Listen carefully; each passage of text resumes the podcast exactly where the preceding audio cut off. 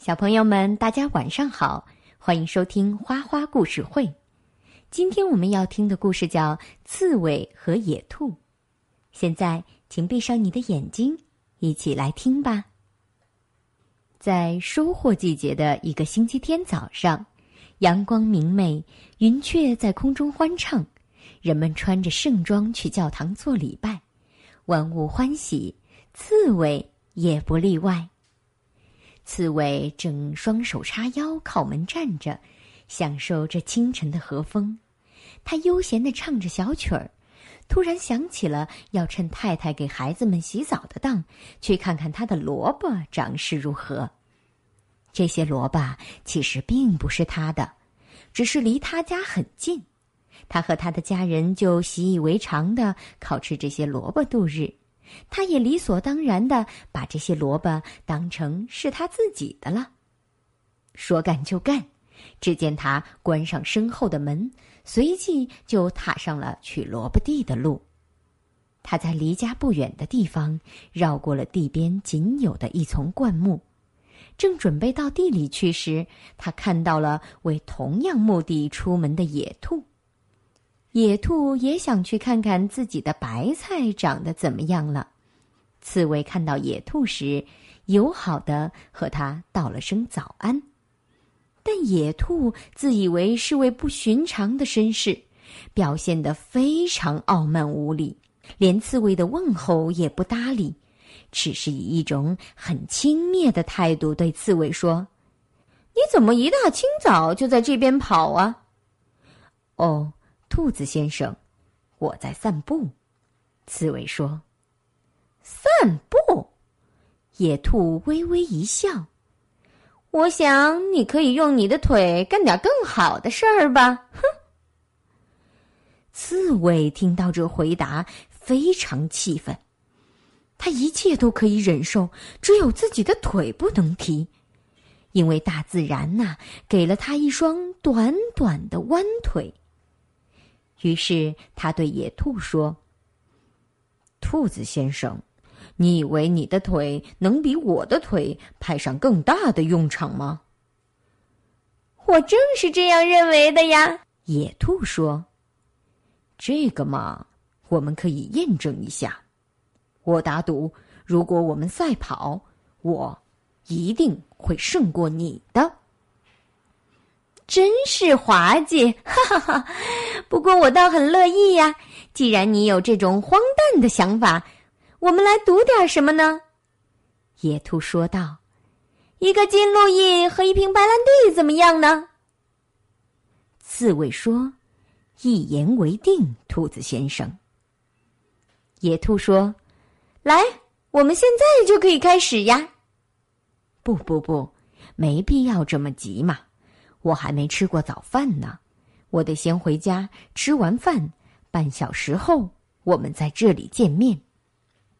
于是刺猬离开了。野兔对这一切也很满意。在回家的路上，刺猬想：野兔仗着它的腿长很得意，但我会设法胜过它的。他也许是个人物，但他却是个愚蠢透顶的家伙。当刺猬回到家时，他对太太说：“你快点穿好衣服，跟我到地里走一趟。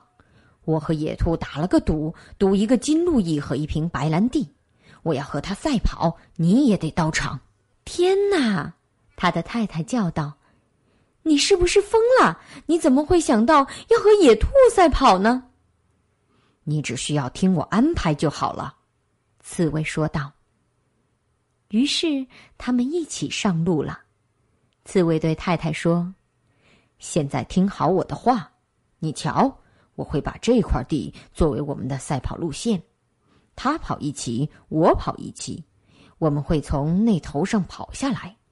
现在你要做的就是待在这骑的地下。”当他到达你身旁那骑的终点时，你就要跳出来对他说：“我早就在这里了。”刺猬到了起点的时候，野兔已经在那儿了。刺猬可以开始了吗？野兔问道。“当然，兔子先生。”咱们一起跑。”说着，他们就在各自的菜畦上准备好了。野兔数：一、二、三，然后就像一阵风似的冲下了这块地。但那只刺猬呢，只跑了两三步远，就蹲在了菜畦沟里，并安安静静的待在了那儿。当野兔全速冲到那头时，刺猬的太太迎了上去，叫道：“我早就在这里啦！”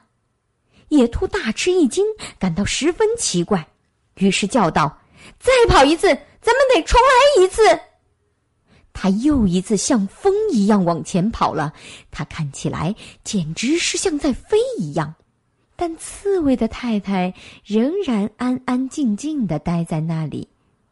当野兔跑到菜地的顶端时，刺猬就站在那里对他叫道：“兔子先生，我早就在这里啦！”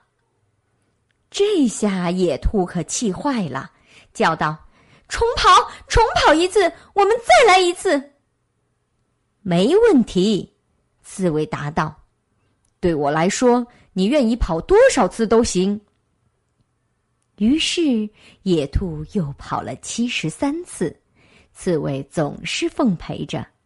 每次野兔跑到底端或顶端时，刺猬和他的太太总是会说：“我早就在这里啦。”到了第七十四次的时候，野兔再也跑不动了。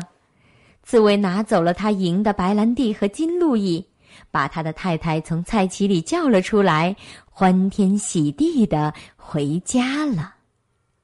这就是刺猬如何与野兔赛跑的故事。打那以后，野兔再也不敢跟刺猬提赛跑的事儿了。现在呢，花花想跟你说，这个故事就是要告诉我们，无论什么人，不管他如何伟大，都不该嘲笑比自己差的人。就算是刺猬这样的小动物，也不可小瞧哦。